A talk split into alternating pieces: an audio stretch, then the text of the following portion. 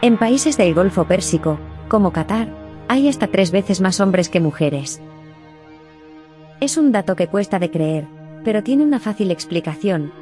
La gran cantidad de trabajadores extranjeros, que en su mayoría son hombres. Veamos unos cuantos números. El país más extremo es Qatar, en donde el 88% de la población son trabajadores extranjeros. Es decir, que solo son oriundos, uno de cada diez.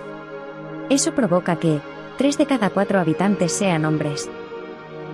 Otros países que replican este fenómeno son Emiratos Árabes, Oman, Bahrein y Kuwait.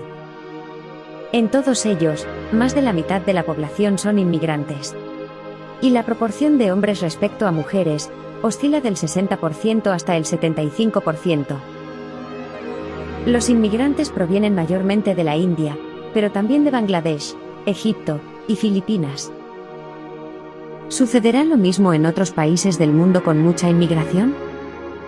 ¿Por qué ese desbalance de inmigrantes masculinos? Datófilos. Buscamos, analizamos y compartimos datos. Escúchanos en YouTube, Telegram o en tu app de podcasts.